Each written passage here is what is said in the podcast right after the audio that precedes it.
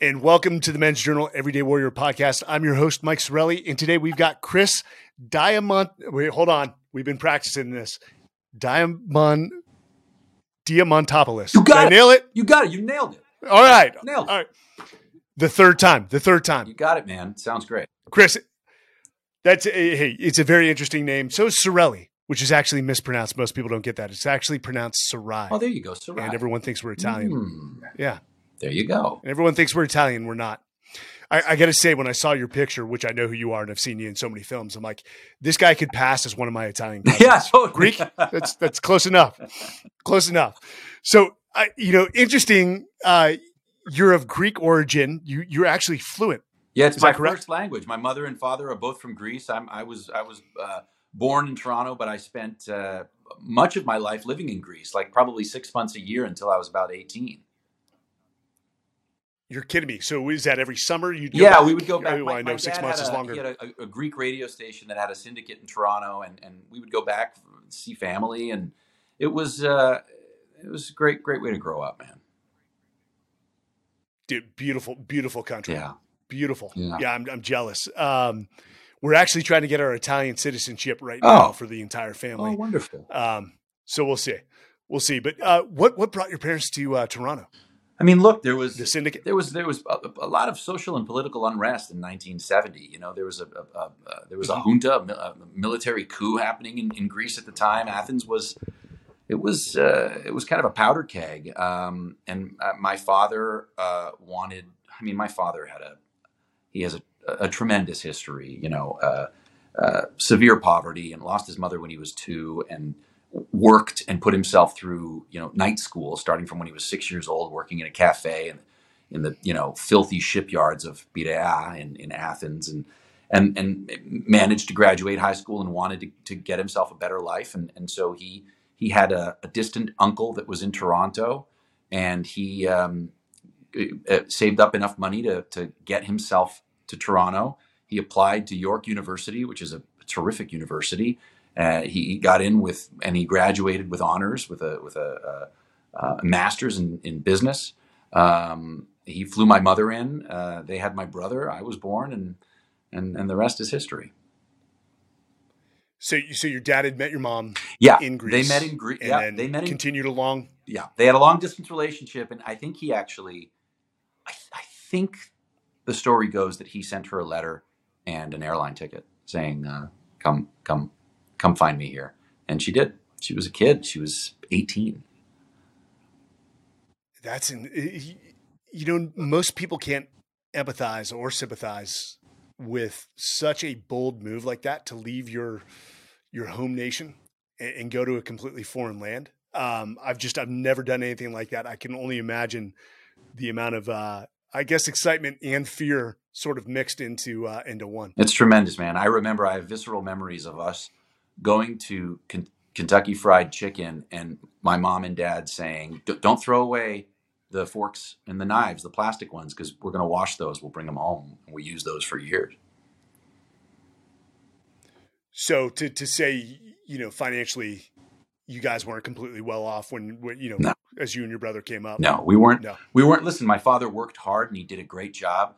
There were some Mhm. years where he made six thousand dollars, and there were some years where he made, you know, sixty-six thousand dollars. Right? He, he was in a precarious line of work, and we never knew what it, what what what was what was going to happen. We were certainly never for want of anything, though. I had a great childhood growing up. You know, I, I never. I don't remember thinking, "Oh gosh, we don't have this or we don't have that." Never at all. And I will say that one of their big priorities was I don't care what we're going to do, but we're going to save our money and we're going to take the kids to Greece. And so we grew up learning the language and we went to Greece. And uh, yeah, no, they did they did a great job. My folks did a, a really great job raising us. That's that's uh, that's amazing. Stuff uh, is not important. Basically, being surrounded by your your family is, and I couldn't agree more. Yeah. Um, so you said your dad was in radio. Yeah, my father, it's funny, man. The apple doesn't fall far from the tree. My father has the most mellifluous voice. Um, he was in broadcasting for years. He, he advertised for small local Greek businesses uh, on the Danforth in Toronto. Um, he interviewed uh, uh, various politicians and dignitaries that would come into town. He was kind of the, the mayor of Greektown in Toronto. And beautiful voice, a great broadcasting voice, a great presence. And I think deep down inside, he always wanted to be an actor. So, despite the fact that typically, uh, you know, Greek immigrants hearing that their eight year old or nine year old wants to be an actor, typically they'd be like, no, no, no, no, no, no. You're going to be a doctor. You're going to be an accountant. You know, you're going to be in finance. When my dad heard it, I think that something sort of ignited in his heart, and he was like, okay. And then my mom was like, all right, let's make it happen. And uh, and to their credit, they, you know, my parents don't know the first thing about being show parents, but I have been acting professionally for 38 years because of them. No kidding. So, wait, did they enroll you Uh, in a? No, I'll tell you. I'll tell you what happened. I would we'd go to Greece, right, and we would um, we had this little one room flat that we would stay in that was close to the water, and we didn't have a TV. And uh, my mom and my dad or my brother would say, "Okay, Chris, do some Three Stooges for us," and I would act out a Three Stooges episode, and that would be our entertainment after dinner. Um, or do do do do uh, the court jester, do Danny Kaye, or you know whatever it was, right? And so I had a real knack for it, a real knack for doing voices and switching characters. And when we got back to Toronto that fall, uh, I was I hadn't turned nine yet. Um, my mother's friend mentioned, "Oh, you know, I'm taking my son Peter to this acting class on every Saturday. I know Chris is really like he likes doing voices and stuff. You should check it out." And so it was like a classified ad. It was one of those things where it's like they they're stealing money from the parents, right? You, you pay them nine hundred bucks for nine weeks of acting lessons, and then at the end, agents will come and maybe your kid will be picked to do commercials or whatever the hell it was. Uh, it just so happened that I, I loved it. I did great. I had a ball. My mom took me. I remember we go on the subway downtown Toronto. She was always nervous. We did it every Saturday, and then that last Saturday there was the big thing, and the agents came, and I got an agent, and I started doing commercials in, in Toronto. It was really neat. No kidding. At nine years old. Yeah, nine years old, man. I, I I didn't have a clue about anything, but I knew that it felt great every time I walked into a room and there was a camera there, and they were waiting for me to do something. And you know, for better or worse, um, that's pretty much all I've ever done my whole life. That's uh, and I know you, mentioned the uh, the Three Stooges because I know you actually ended up in a Three Stooges film, so that must have been just serendipity uh, defined. For I mean, when I was, I had posters of the Stooges on my wall. You know, when I was 12 years old in sixth grade in Canada, it was a rite of passage for every sixth grader to do a speech. I don't know if that happened in the states, but you had to do a speech. That was the big project that year. You pick something like kids would pick dinosaurs or the Everglades or you know whatever it is. You know. Uh, the solar system. I I picked Moe Howard, and at the time, you know, there was no internet, and there were very few books written about the Stooges. But I remember going to Toronto's world's biggest bookstore, and there was one book about the Stooges, and it was this yellow book called the Three Stooges Scrapbook, and it had everything that you would ever want to know about the Stooges. And I studied it inside out and backwards, and I delivered my 15 minute speech about Moe. How about that, huh? So, you, would you say you ever had a fear of getting up in front of uh, people, or is that just something that came naturally? No, uh, I've you? never had a fear about getting up, uh, getting up in front of people. I think it's because you know my older brother uh, was deathly shy when we were young, four years older, and so any social situation, he would push me forward, and he would tell me like I was. He was my, my uh, Cyrano de Bergerac, right? He would whisper in my ear what I would say and push me forward, and then I'd, I'd be the you know the one to say whatever he told me to say, and then people would applaud or whatever. And he'd be okay, no, no, no, say this. So my brother, who still is the brains of the operation, uh, I really credit him for el- eliminating any possibility for stage fright with me.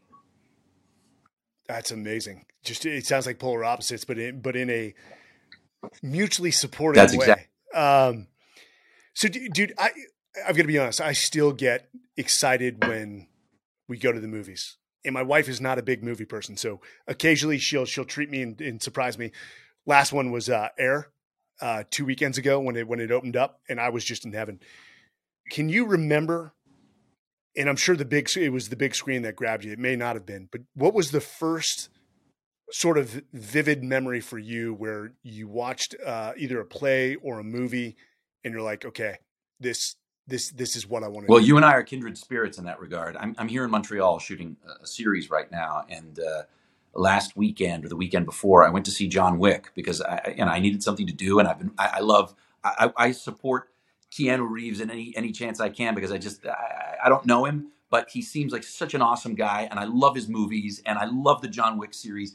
And I tell you, I hadn't been to a movie in forever, and I went and I got a big popcorn and I sat down, and I was just in walking into the theater. I get goosebumps, and it just reminds me of well, first of all, how silly everything is, how how futile it is to try and maintain any control over anything. It's all you know. It's that it's that beautiful song. Life is just a bowl of cherries. Don't take it serious, right?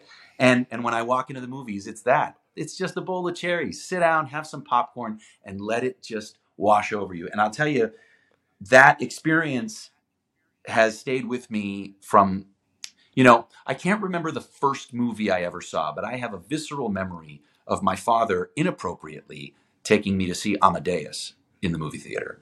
And I, I was mesmerized, blown away. And it wasn't uh, Tom Hulce, whose performance I love, by the way.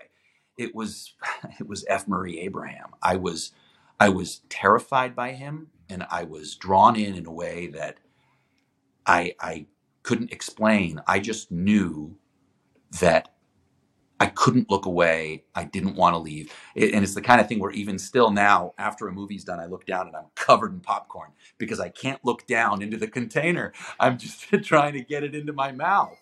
But but I, I'll say, so Amadeus was a big one. There's another big one. When we were in Yeah. Greece, there was an outdoor cinema that was uh, next to the place that we were staying in, and sometimes we couldn't afford tickets to go in. So uh, my brother and I, so the cinema would would uh, uh, happen when the light when the light went down, when the sun went down. My brother and I would climb up onto the stone wall and sit up on the wall and duck our heads under the, the tree branches and watch the movie from the wall.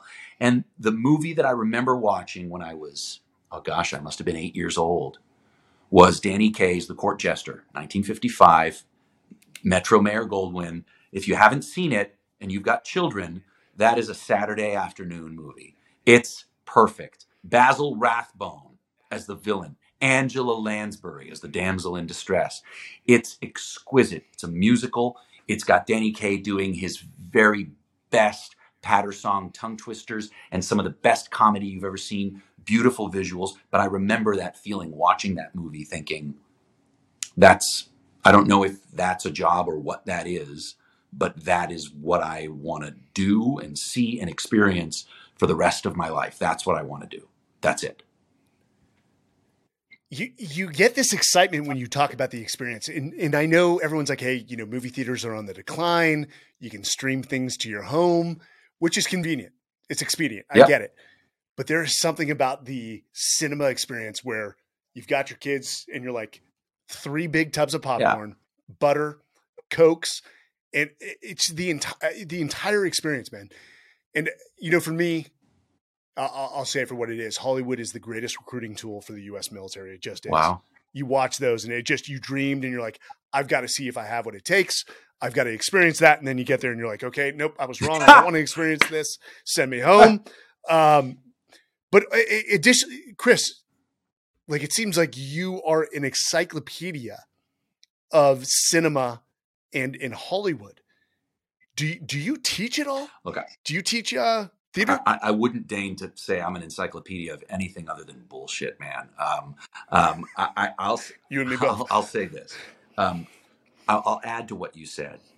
Um, going there with your kids, having the tubs of popcorn, sitting in there. But really, what it is, it's the community. You're sitting with a bunch of strangers. You may not like them. You may not have any of the same ideas about the way life should be run. But at the moment, when Cruise puts that into Mach 3, you're high fiving the guy next to you. It doesn't matter who it is. You're just psyched to be there. And that is the root of storytelling. And that is what we've done since we were cave people. We sit around a fire, and in this instance, our fire is the big screen, Yes. and we tell these stories, and they unify us, and they frighten us, and they warm our hearts. And, you know, I remember the first play I saw was it was a musical adaptation of The Prince and the Pauper. It was at Young People's Theater in Toronto. And I just couldn't believe that these people I knew that they were actors on stage, but I was I was so drawn in by what they were doing. I could feel their spit on me. It was such a small theater. I could smell their clothing and their makeup. Like I don't know, man. I I I think it's important to remember that it's all nonsense, but it's also one of the holiest things that we have as a race is the ability to communicate story and make people feel something. And so, you know, do I teach? No. Uh, would I be open to, to talking about my passion? Anytime. So I, I'm sure you have no problem when when people say, "Hey, this is Chris, the actor." Do you consider yourself more a a storyteller than an actor? I mean, do, how do you how do you look at that? Because I, I hey, I believe in storytelling. I believe teaching leadership to the younger gen- generation through what we call sea tales or, or analogies is you basically give them a story of here's what to do. I recommend you don't do this and, and so forth. But uh, I mean, when you talk again, it's like you're, you, you wield this, this sword of, uh, of storytelling. That's beautiful that you do that. You know, I read um, Admiral Stavridis's book, um, uh, uh, one of them, uh, uh "Sailing True North." Is that is that, is that, is that the title? I believe yeah, yes. Um, and and I feel like he does maybe maybe it's carrying on in the tradition. He does something similar with the way that he draws a, an allusion to the whole uh, nautical and naval world by using these um, uh, these analogs of these specific people throughout history. It's ab- absolutely beautiful. Um, I I love the moniker Chris Diamantopoulos actor. I wear it like a badge of honor. Um, um but but I think storyteller works. I mean, honestly, look, man, I I am a I'm a lucky schmuck. You know, I I grew up loving movies and loving theater and somehow by the grace of God and just a, a real vein of deep-seated good luck, I've gotten to be able to do it my whole life. And you know, I get emotional talking about it or even thinking about it because there are people out there and you know them that that work for a living, man, that that put their lives on the line for a living, that that do things that matter because if they don't do them, we'll die. Okay. And and they're unsung heroes. They're not on this podcast. You're you're not talking to them. You're talking to me. And what I do for a living is uh, occasionally bleach my hair, put costumes on, and makeup. Right. Um, so look, all I'll say is this: I, I don't. I know that you've interviewed a, a great pedigree of people, but of all of them, I'm probably the luckiest one you've ever interviewed. I, that is the humility coming through. You know, you you talk about your role, and and we've had some some great actors on like yourself. Everything is intertwined. In, in the analogy I used for them, or, or the story was, you don't know what it means. I think I said this to Dave Batista. I said you don't know what it means to us when we're in a combat zone. You're five months into a seven month deployment and unfortunately, we had uh, the, you, have probably heard this term, the Haji copies, which is somebody pirating your, your yep. movies uh, from in the thing. And I know that's awful. It's an awful industry, but that's the only way we got movies. But just the excitement to sit down for three hours and pretend you weren't in a combat zone, you weren't going on a mission, and you just get engrossed by whatever movie you know you and your your your uh, your peers produced. But it was a reprieve for us in a lot of ways, and and so being grateful for everyone in the role they play is, is essential. And, and, I mean, it's the key to kindness and respect, having respect for even the person that sweeps the floors into the restaurant you, you step into, man. So, um, Hey, we're, we're both very lucky. Um, so at, at one point, what point did you move to, uh, to New York? What, or at least what I read, it sounded like you moved. Yeah. Sorry, man. You got me emotional there, man. Thinking about those men and women. Sorry. Oh, it's okay, man. These people, what they do, man, what they do. Okay, well, you know, hold on, hold on. I'm gonna, I'm gonna, I'm gonna go one further. Uh, Arrested Development.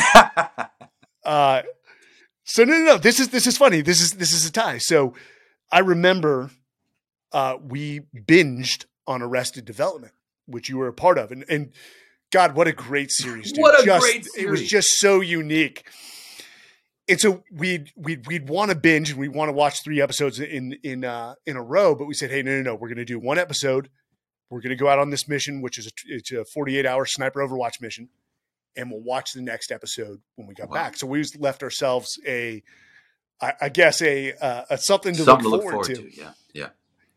And we we made it through Arrested Development, uh, the seasons, and uh, you know we actually had two episodes left and it was our last mission. We went out and we we we a few of us got injured and one guy was lost, and we never watched those last two oh episodes of uh, of Arrested Development. But again, it's funny now that I'm I'm talking to you. I just put two and two wow. together. Wow, man, that that's that was one one deployment and one show we wow. watched uh, and loved. Amazing, incredible, so, incredible. Um, I'm, small world, very small world. Uh, I'm sorry. I, I, I think I, I, interrupted you. You had you you were you were. Oh, when did I move to New York? That's that's that's, that's yeah. what you asked. Um, okay, so look, I started doing um, like commercials in, in Toronto when I was a kid, and um, I was a pretty cute nine year old, pretty cute nine ten year old. I, I was. I, I, think I was a pretty cute kid. Um, I was not a cute teenager. Uh, I, I, I puberty hit me with a baseball bat, man. I mean, I just, I tell you, it, it, overnight, I went from cute kid to oh, full gee, what happened to that guy? And my agent dropped me overnight. I the phone stopped ringing. So it's really interesting. At 13, 14, I experienced my version of Sinatra's, uh, you know, 1955 when he was told, "You'll never sing again, Frank." Uh, yeah. It was that like you're done you're done. No one wants to see you anymore. And I, I have to tell you, I had an existential crisis when I was 14 because I knew what I wanted to do. I knew that's all I wanted to do. I had a taste of it. I did lots of these national commercials. I was kind of a local celebrity. I was a little, I was a thing, and and I wasn't. It was gone. And I realized then, uh, uh, maybe not consciously, but obviously, looks weren't going to get me anywhere. And thank God I figured that out because I didn't get any better as I got into my 20s or 30s or you know, I'm finally looking like a 48 year old. I've looked like I was 48 since I was 14 years old. You know what I mean? So I I realized that there's got to be more to it than that. And and fortunately, because I'm lucky, I think I, I think that look, God didn't give me much in in in any other meaningful ways, but for some reason he gave me this ability to speak in a facile manner. Uh, he gave me this ability to recognize where my mimicry could come into play. He gave me this observational ability to see certain things, uh, idiosyncratic behaviors that I might be able to hold on to mm-hmm. and either um, use to, to, my advantage uh, or uh, uh, uh, recognize them as a cautionary tale. Um, he gave me a keen observational eye and ear and he gave me a musical ear, um, a pretty good one actually. Um, I didn't realize how good until more recently, but but more on that later. Um, and and and so I very quickly started to go back into the things that inspired me, into those old movie musicals, all the Gene Kelly stuff, Sinatra stuff, Danny mm-hmm. Kaye, and I realized uh, much to my brother's chagrin, because I was in my bedroom singing all this stuff, and he would knock on the door, "Shut up!" You know, but I realized that I, had a good ear. Now I wasn't, you know, wasn't a great singer yet, but I could really sort of, I could sing, and it was that that actually gave me any kind of confidence to carry on in the entertainment industry because my looks, and I'm not kidding, I really was an ugly teenager. Um, and so what happened was, though, I started combing the local papers for any amateur theater productions that were happening and I auditioned for everything. And it turned out at that time, it was hard to find young men that wanted to sing. It was, you know, it was a, a, there weren't a lot of guys that were doing it. There weren't a lot of guys that were very good at it, at least where I was in Toronto. And so I kind of had my pick of the litter of a lot of these productions where they're like, "Oh my gosh, you'll do it? You'll stand up on stage and you'll sing and you'll wear, a, you know, you'll wear tights or whatever the hell it is." Yeah, sure, I'll do it. You know, and I started getting all of this hands-on experience with no consequence. I could fall flat on my face, but it didn't matter. It was, you know, the rinky dink community production of whatever. You know what I mean? And then I started really getting some confidence and I started doing it in high school. And and in one show in particular, I remember I I had said to my high school music teacher when I was in 10th grade, I said, I really want to do Man of La Mancha. That, that, that, that's the show that, that I, I, want, I want to play Don Quixote. And he sort of laughed at me. He said, you can't, we can't do that. We can't do that as a high school. And you're, you're not a good enough singer to do it. It was in 10th grade. I'll, I'll never forget. And, uh, and it's, it killed me that he said that. He said, you're a fine singer, but we, we, we can't do that. And I, uh, I spent the whole next year preparing a one act of that show that I was going to present to him at the end of the year in our music class. We had this big project we were supposed to do. I completely didn't do that. And when it came time for me to do my project, I hired a pianist and I did a one act of me doing Don Quixote in Man of La Mancha. And I tell you this, it, you know, my humility is going to go out the window right now. I will tell you that's the best performance I ever gave. And I just, I delivered. And and I'll never forget it, Mr. Graham, God rest his soul, Bill Graham. He, he looked at me from the back of the class and he said, Fuck you. Okay, we'll do it. And so the next year we did Man of La Mancha. And Man of La Mancha solidified for me that I'm not an idiot to be wanting to do this for a living. And right off of that, I did a I auditioned for and did a professional show uh, called Forever Plaid. I did that in Toronto. And I was supposed to go to the Central School of Speech and Drama in London. I got a scholarship to go mm-hmm. there after high school was done. But um, it was an odd confluence of, of things happening. My, my, my, my father's business had started not going great. And I got a job offer to do a, a national tour that was going to pay me a tremendous amount of money for 17 year old kid with a per diem and they'd put me up and they'd give me you know money weekly and I just thought, I know my folks need it. I'm going to do it. So I deferred entry to the school. I, I went and I, I, I, did the, the show. And then by the time my year had come to go back to, to now go to London and actually go to school, I had auditioned for Les Miserables on Broadway and they said yes. And I just thought, well, I guess I'm, I'm not meeting any, any British girls anytime soon. I'm moving to New York. And, and I, I, I moved to New York and, uh, and uh, yeah, that's it. You, you, you mentioned Les Miserables. Let me tell you, uh, my parents had that on repeat in their car growing up. Drove uh, like, hey, amazing play. You see it in action. It's just a moving story. But to be like 14 listening to Les Miserables on the way from like San Jose to, to Reno, you're just going fucking crazy. Um, God bless them. They're still with yeah, us, man. but whenever they say, "Hey, let's take a road trip," I'm like, "No, no, no thanks. No, we'll, we'll, I'll fly. We'll meet you there." um, it was that or uh, Phantom of the Up. Uh, okay, I'm yes, just, sir. I'm not a good yes, singer. Sir. Uh, so you know, it's funny you, you use the uh, the Frank Sinatra uh, analogy, and you know what? I never went back and read why he why he wrote and sang the song, but uh, there's a song I still have in my uh, my iPod. I you know I did it my way and it's almost like the middle finger to uh, to everyone that says you can't. But that story you just told, I mean, have you relayed that to your kids when somebody said, "Hey, no, you can't. You're you're not going to be good at baseball. You might want to quit, kid." Is that is that the sea tale you tell? You know, it's funny. Um, so my kids are just starting to enter that. My, my, my oldest is only 12, right? And then I've got a nine year old and yeah. a three and a half year yes. old and a, a six month old.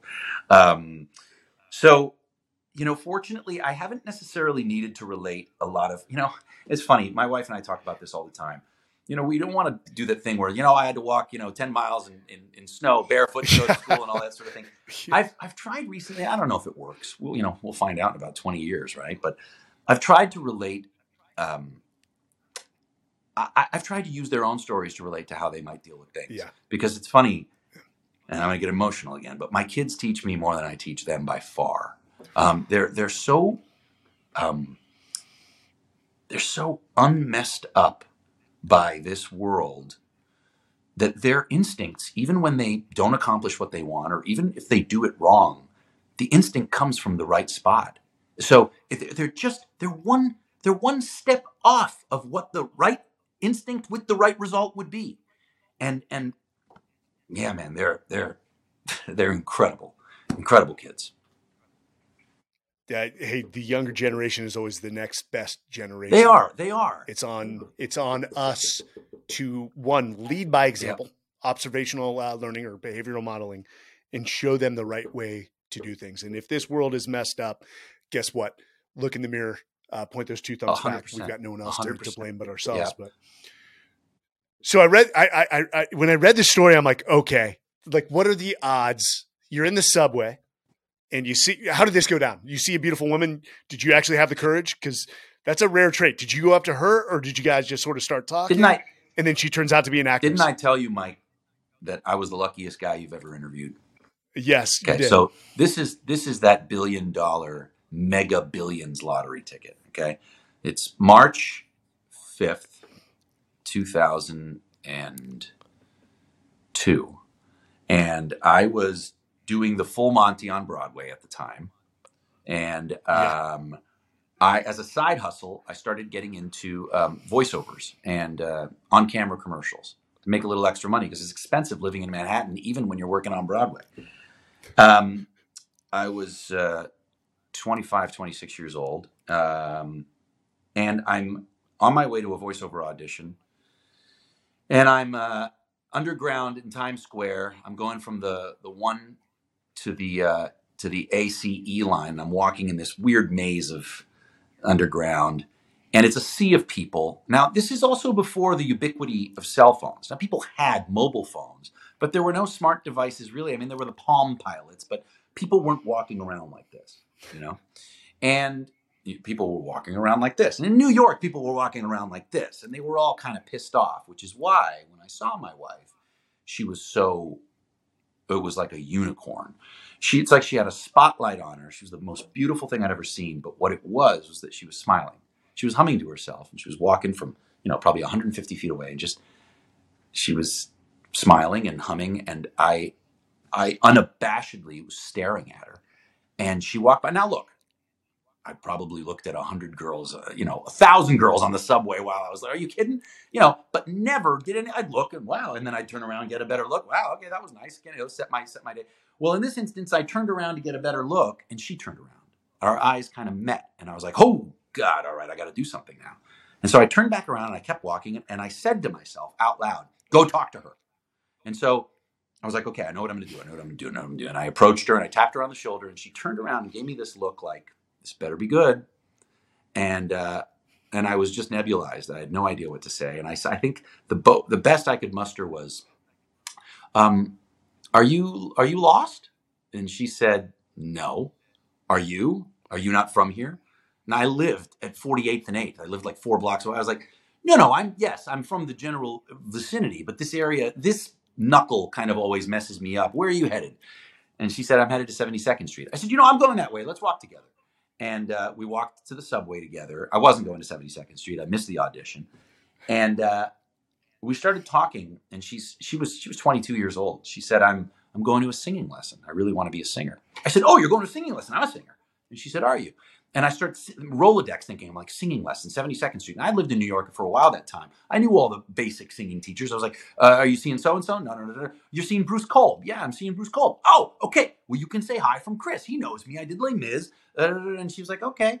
And we talked a little bit. It's, ama- it's amazing. In that first conversation, she basically dissected my entire life because she's like, So you're a singer. I said, Yeah, I'm on Broadway right now. And she was very impressed with that, which I'd never met before because most of the girls I dated were also on Broadway. So they weren't too keen on, you know, me. Um, but she was pretty impressed. And she's and, and I said, Yeah, I really want to go to LA. I really want to be in TV and film. And she said, Well, then why don't you do that?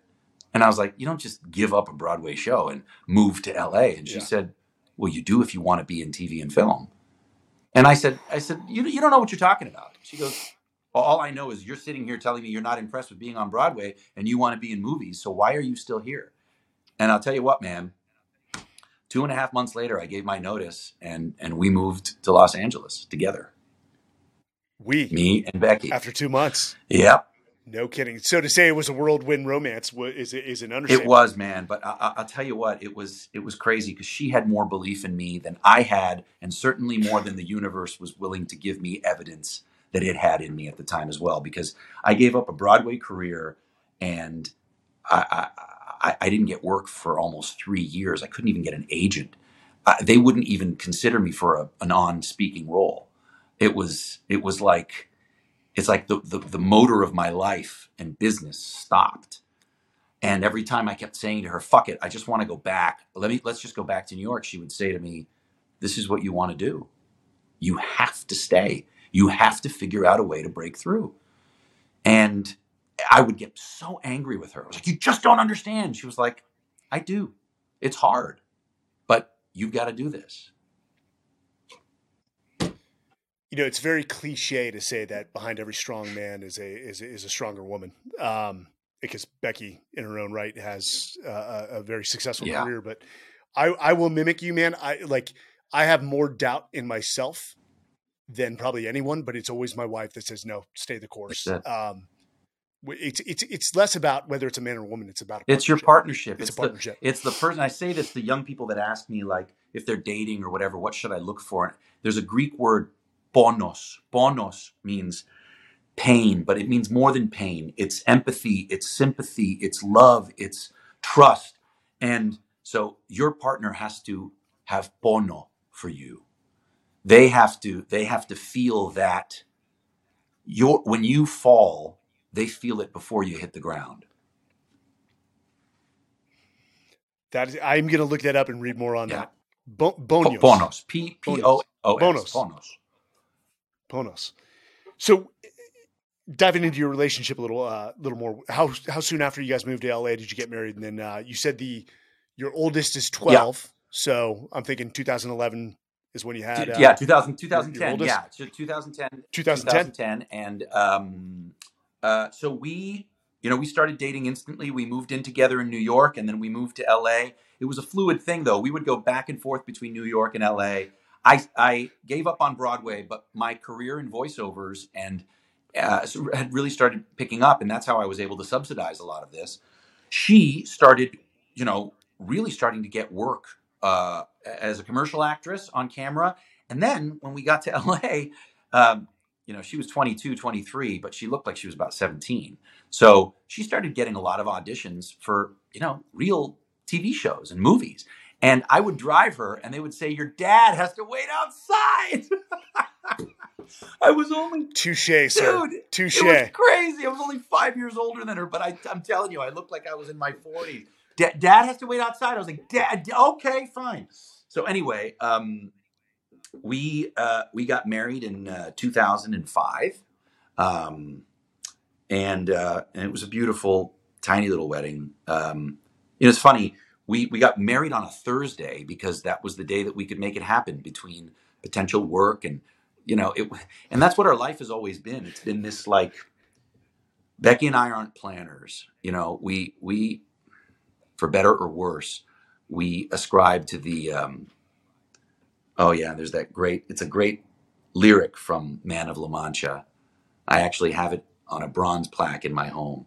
And the wild winds of fortune shall carry me onward, oh whithersoever they blow, whithersoever they blow, onward to glory I go. Beautiful. Yeah. Beautiful. Well, we're gonna have to get Becky on the uh, the She, podcast. she, yeah, side of yeah, the, yeah. uh, Buckle in, story. man. Buckle in because if, if you're liking it, let me let me get started on Chris. I, I so Chris, I mean, you've I, I I have no doubt every great story starts with uh, you know trials and obstacles, and you have overcome those. I mean, the list of TV shows and movies you've been been in are massive. I mean, from the hits of uh, you know Silicon Valley, which was I loved your character. He was wild. He was eclectic. He was a bit of an asshole. um, but but most recently, I mean, you're part of history uh, alongside uh, you know Dwayne uh, Johnson, Ryan Reynolds with the uh, the Red Notice. And, and correct me if I'm wrong. You had two films come out that month on uh, on Netflix, wasn't it? yeah, there was there was Red Notice, and then there was the miniseries True Story with uh, Kevin Hart and Wesley Snipes. Yeah, That's right. Yeah. That's right. In Red is Red Notice still the top? Was it the top grossing, top grossing film? film? of Netflix For- of all time. Yeah, I, I believe it still holds that title. Uh, and, and and I'll say, if it is so, it's not surprising to me because I think Dwayne Johnson can can power a planet with his charisma. Uh, and and I, I, you you you should know this. Uh, he is an absolute sweetheart of a human being, and such a delight to be on set with, and such a positive and affirming leader. And I learned a lot sitting back and taking the old stoic standpoint of God gave us two ears and one mouth. Let's use them in the right proportion. And I sat back Yeah. and I listened and I watched uh, that that gentleman at work. That though that that is a cast of characters. Oh, yeah, man. yourself included. I, I'm sure the antics were uh, were were nonstop. You're not going to get you guys any, are focused on, on, get on the production. You won't get funnier than Ryan Reynolds. Are you kidding? The guy's like he's like uh, he- he's like Cary Grant meets Bugs Bunny. He's handsome and charismatic and talented and the funniest whip smart mind I've ever worked with. And then you've got Gal Gadot, who is unbelievably funny and witty in her own right, and and possibly you know the face to launch a thousand ships. You know, she's absolutely Yes. stunning and so talented. And uh, no, I was look, I was very fortunate to be a part of of that uh, that group of uh, distinguished distinguished individuals. That I, I I can only imagine the experience that was. Um, but you've got some you've got some great works coming up. You've got uh, the Sticky. You've got uh, Miss Davis. Uh, the Sticky's about to go into production. That's right. So I'm- the sticky, we're almost right? we're almost done filming. Actually, Jamie Lee Curtis arrived in Montreal last night. We had dinner, and tomorrow I start working with her. I can't give you, I can't give any Easter eggs away. I will say that fans of Jamie Lee Curtis are going to be overjoyed with what she is doing in the sticky. It's me and Margot Martindale, another terrific Yes. career actor, um, and that's going to be on Amazon Prime in 2024. And then Mrs. Davis, as you said, that just came out uh, about two weeks ago. Uh, there are five episodes uh, on Peacock right now, and then the last three will stream every Thursday. And that's a tremendous show produced and written by Damon Lindelof, who did Watchmen, Leftovers, Lost, and it's acted uh, brilliantly by the exquisite Betty Gilpin, um, whom you've seen in a million things, but uh, uh, probably most notably on Glow um, uh, on on uh, Netflix, uh, and it's a tremendous ride. And I play a character on that like you wouldn't believe. The character's name is JQ, and if you look too quickly at it, you wouldn't even see me because I don't look like me at all. Interesting. Interesting. Th- That actually brings up a point because I had heard this. Um, so for Red Notice, was there a character switch with about a month left Oh yeah, where they said they wanted you? yeah. There, there, Because there it- was. you you stay in shape. You clearly stay in Yeah. shape. I'd be interested to see what your routine I'll is. But tell you. Yeah. you basically were told, "Hey, eat whatever you want. Get get get not get I fat, was but supposed get to get soft." fat. I actually was. I was supposed to be. We described the character a little bit as like Elmer Fudd. So I was gonna I was gonna shave my hair down a little bit to be kind of bald, and I was gaining weight. I was eating donuts and pasta and pizza, and the character was going to be Greek. I, I made the character Greek, and and and I and we had this whole backstory. And then yeah, it was about three and a half weeks before production. Flag on the play. We're not going to do that. There was a uh, there, there, there was a reason. Ryan had just done a movie where the, the the bad guy was a Greek guy, and he was kind of a dumpy guy, and they just wanted to stay away from it. So Ross and the director actually said, "Listen, we're probably going to go South American." And I had said to him originally, "I don't want to do South American because I'm not South American. You should hire a South American actor." But if you're open to switching it, let's make him Greek. And we made him Greek. And then it's like, it's not going to be Greek. I'm going to go South American. And then I was like, okay, I'm all for making sure the right person gets the job, but I also want this job. I don't want to lose the job. And it's like, no, no, no, no. Here, here. He's like, no, I know you don't want to do South American. I was like, no, no, I don't want to do South American. And he was like, well, what's it going to be? I was like, I, I, I, this is what it's going to be. He goes, we can't have him fat. I was like, don't worry.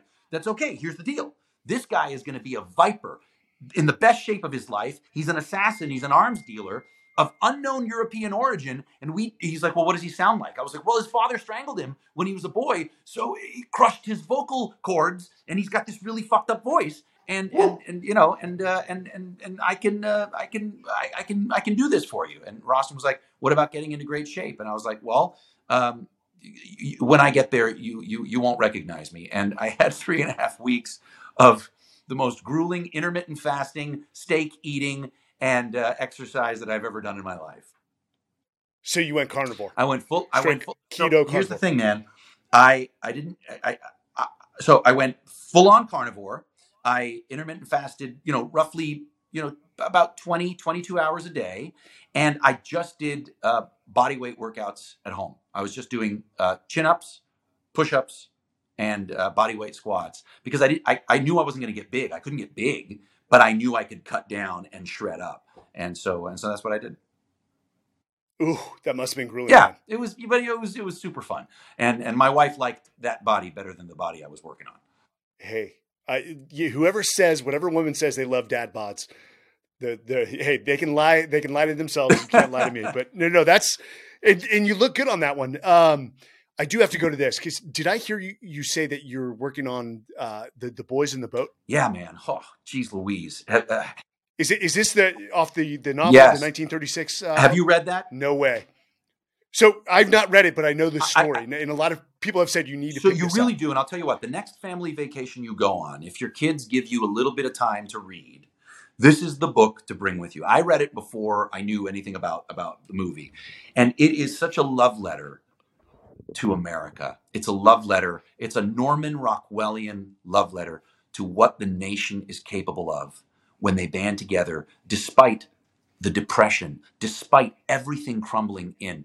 It's it's a a microscopic look at this one group of um, uh, not impoverished, but but you know lower income boys in Washington, uh, Washington State, um, who had didn't know the first thing about rowing, that ended up on the crew team because it paid them, I think, something like some nominal fee of like twelve cents a week or something like that, and and and and they ended up through sheer will, determination, leadership, and and that intangible quality, they ended up not only you know smoking all of these you know veteran uh, uh, and legacy crew teams from like you know Yale and Harvard and Princeton, and whatever, but they they ended up winning Hitler's Olympics, and and they won. In, in, in they were you know in, in the Olympics that year the row you were in in terms of of of, what what uh, what your row was in in the row made it incredibly either easy or incredibly difficult based on how the tide was was coming in. They they had everything stacked against them and they won. And it, and, and it's that microscopic view of that team that also paints the picture and the author does such a brilliant job of painting the picture of how the country also had everything stacked against it. But it made it through. And it it, it makes me so proud um, because you know, I, I- as I said, I was born in Toronto, and I'm very, very proud uh, to be a Canadian. But I also, um, right before I, I did Stooges, I got my U.S. citizenship, and I'm also very proud uh, to be American. And and it's stories like this told by filmmakers like George Clooney that that just fill me with such a pride and such a, a joy. And I'll just tell you this, man. I when I grow up, I want to be George Clooney, and it's not because it's not because he makes everything look so cool, and it's not because he's badass in every way, and he's got this wonderful wife and this wonderful life and all this money, and it's not. It's none of that. It's because of how he puts the work first. He's a hard worker, and I estimate that George Clooney works now as a multi-gajillionaire super success exactly the way he did when he was struggling to find his way as an actor that nobody knew. He is genial, he's kind, he's prepared, he's well read, and he's not distracted. He didn't have his phone with him on set, he didn't disappear into a trailer. He was there to make the movie, and making the movie meant being there. He talked to the extras, he talked to the crew, he talked to the actors, he shared stories. He was engaged from the moment we got to set until the moment we left. And I watched that and I thought, that's the way to lead. That's the way to lead. I think that's the way to lead, regardless of profession, and uh, that is that. That's overwhelming and encouraging to hear. I mean, you brought up Keanu Reeves, and I, I everyone's heard the stories. I, the man's humility, from what I've read, is off the Yep. charts, and the way he treats people with empathy, kindness, and respect. Hey, there's there's no other way to go through life. I don't care what you've accomplished, how great you think you are. Just treat people, especially people who can't do anything for you like again, the person sweeping the floor, the person behind the counter grabbing your food, treat those people with the utmost respect, and that tells me a lot about the character of individuals. But I I, I believe in timing, and and, and Chris, as you're talking about the, the the boys in the boat, Uh, I, I, own a company called Legacy Expeditions uh, alongside a guy named Andy Stumpf, who was also a retired Navy SEAL, uh, better SEAL than I was, but I won't say that uh, uh, to his face. um, but we we recently went and we did seven continents, seven days, seven skydives, and we set four world records. Wow. But we had a group of, uh, uh, but this is where the, the, the the analogy to the boys in the boat. Six special operations guys came to us and said, "Hey, we want to row in one of those, you know, uh, rowboats, three row at a time, three s- sleep in the small capsules. Oh wow! Uh, we want to row Drake's Passage from South America to Antarctica, which is the most treacherous stretch of sea. Something like 20,000 sailors' lives have been lost, 800 boats sank. And Andy and I look, and they're like, hey, do you guys want to join the team? And we're like, F no. We're like, we'll support you guys. We'll help with the fundraising. We'll, we'll pull this under the Legacy Expeditions banner. But so they, there's only one crew that has ever done the Drake's Passage, and they did it in 12 days and they reached out to the team. You know, these guys are humble. Hey, go talk to the people that have done it, who have experience. Let's, let's hear what they have to say. And and they were kind, but they basically said, hey, you know, the crew that did it in 12 days are all experienced Yeah. uh, oceanic rowers.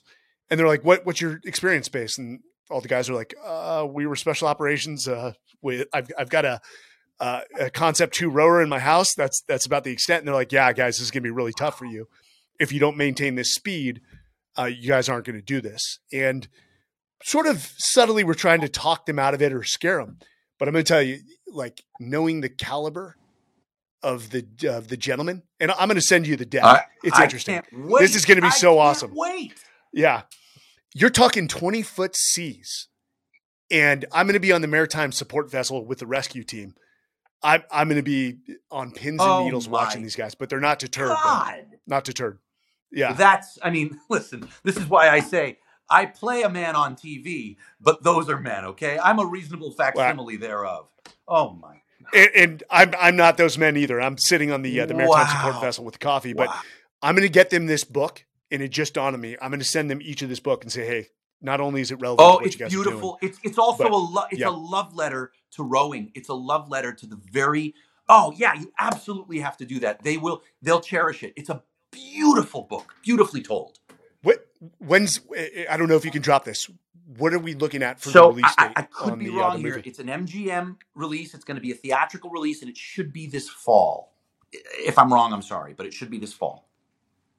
If that's then we are going to go all all the the entire crew and watch it. If that's the case, Well, I'll tell you what, we're man. supposed to go I- we probably should stay- January. we should stay in touch, and if that is the case, I'm sure you have your own way in, and and and and, and but but if I can facilitate that to happen, I will. So reach out to me, and I'll reach out to the to all of the necessary people, and we'll make sure that you guys uh, are, are there as guests of honor. Chris, I'm actually I'm no one, so I don't get invitations to things like that. So I, I will. Let me send you this deck, man. Uh, again, these are the nicest guys you'll ever meet. Oh well, then even though they had a very I- black I'm and dirty starting job. now, I'm making it my life's mission to make sure that you guys are there. So um, just get Okay. me get me the info, and I'll make sure that that that happens. And I'm, I'm saying this right now uh, because you know maybe maybe George will see this and he's going to know he's going to have to put his money where my mouth is. So I'm going to make sure that you guys do this. Yes, sir. Um, so, Chris, first off, man, it's you know I, my day didn't start off all that great. Uh, we've got some construction going on in the house, and that's a whole beast of its own. Uh, dealing with contractors, God bless them, and what they do. Uh, but man, your passion is inspiring and invigorating. You know, we do like to end this podcast in a certain way. Uh, I said it to you before we started. There are certain breadcrumbs that have led to your success. If you can leave those behind for others, there's there's no greater gift. So, what would you say, based off all your experience, all your trials and tribulations? What are the three things that you've held dear to, discipline to? You could call them the key tenets in your life that have led to a majority of your success. Hard work, humility, things along those lines. Um, okay, so the three I yeah, know, no, it's it's a it's a it's a terrific question. But the three things that have led to my success, I would say the first, the first is my wife. It was choosing a partner. Um, I would be nowhere without her. I would be, we wouldn't be talking. That's for sure. So I would say my wife is number one. I think um, my faith. Um, I've never had the courage to believe in nothing. Uh, I, I, I don't have the answers, but I know that there is no way that the life that I am living is just a random confluence of events. There is, I don't know what it is, but there is a through line, and and for some reason, um, I am the benefactor of that through line. Um, and I'd say the third, and this is something that I don't know that it's a tenant that I have had my entire life, but it's one that I've built and that's come to me and that I've come to realize, and that is the release of expectation um, and truly accepting life for what it is, but recognizing the magic and the beauty of what is, despite the fact that a circumstance may, you know, feel a certain way. The ability to be able to take it at face value. And it's funny, COVID really solidified this for me. I went deep, deep, deep, deep into Stoic philosophy. I read Marcus Aurelius. Yeah, like I like like like like there was no tomorrow. I read all of Ryan Holiday's wonderful books. I I, I yes. dipped back into Epictetus. I started going into some of my own roots with some Greek philosophy, which is challenging to read, particularly for an uneducated schmuck like me. But I, I'll tell you, the notion of not only bearing what is, but loving it. And and and releasing the all of the things that we have no control over. So I'd say that. Those are probably three of the most unique answers I've I've had of any of my guests. And I'm almost upset at you that you put wife as number one. and now I think I've got to rearrange mine or my wife will listen to this and just be like, you so, yeah, it's true. Do, doing a disservice to all us uh, married guys. Oh, Lastly, and, and, for some people, they, they, this doesn't matter to them. Um, and I can phrase it two ways. When all is said and done for you, let's hope that's 60 years from now, um, and you break records. But when you're on your deathbed, looking back on everything, and your kids are around you and your grandkids, what do you want your legacy to be? Or what do you want your reputation to be known for? Oh man. Um yeah, I mean I think the, the the best thing that I could ask for, the best thing that I could hope for is that if I was in the room, I made people feel better about themselves and and feel better for it.